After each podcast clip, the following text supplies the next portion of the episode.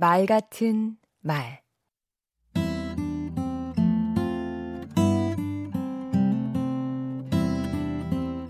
안녕하세요. 강원국입니다. 대통령의 글쓰기란 유명한 책 아시죠?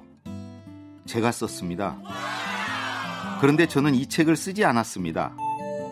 이게 무슨 소린가? 오늘은 말로 글 쓰는 법에 관해 말씀드리겠습니다. 청와대를 나와서 5년간 저는 이야기를 했습니다. 만나는 사람마다 저에게 물었으니까요. 청와대에서 겪은 재미있는 에피소드 없냐? 노무현 대통령은 어떤 분이냐? 연설비서관은 뭐 하는 사람이고 대통령 연설문은 어떤 과정을 거쳐 만들어지는지 수많은 사람들의 질문에 말로 답했습니다. 계속 하다 보니 내 답변이 점점 나아지는 걸 느꼈습니다. 말해봐서 반응이 나쁘면 그 다음엔 다르게 말하고 반응이 좋은 말은 기억해뒀다 다시 써먹다 보니 그렇게 추려진 말들이 책이 됐습니다. 노무현 대통령도 제게 말을 해주셨지요. 구술을 해주신 게 글이 됐습니다. 요즘 저도 기고할 글이 있으면 아내에게 말해봅니다. 운전하다가도 말합니다. 이 내용은 메모를 해달라고 부탁도 하고요. 그러다 보면 아 이렇게 쓰면 되겠구나 흐름이 잡힙니다. 아내에게 말할 기회가 없으면 혼자 산책하면서 말해봅니다. 그러면 글이 나옵니다.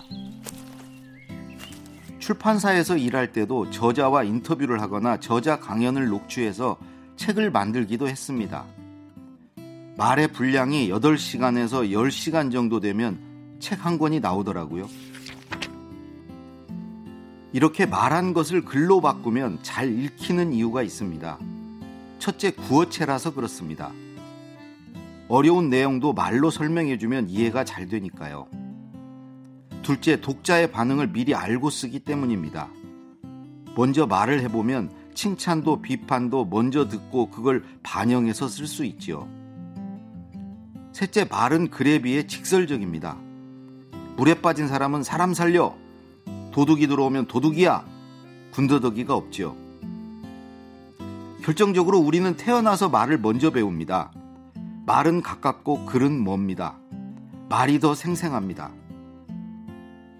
혼잣말도 좋습니다. 먼저 말해보고 글을 써보세요. 강원국의 말 같은 말이었습니다.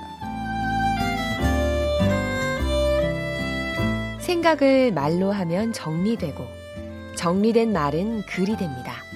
말, 흐름, 쉽게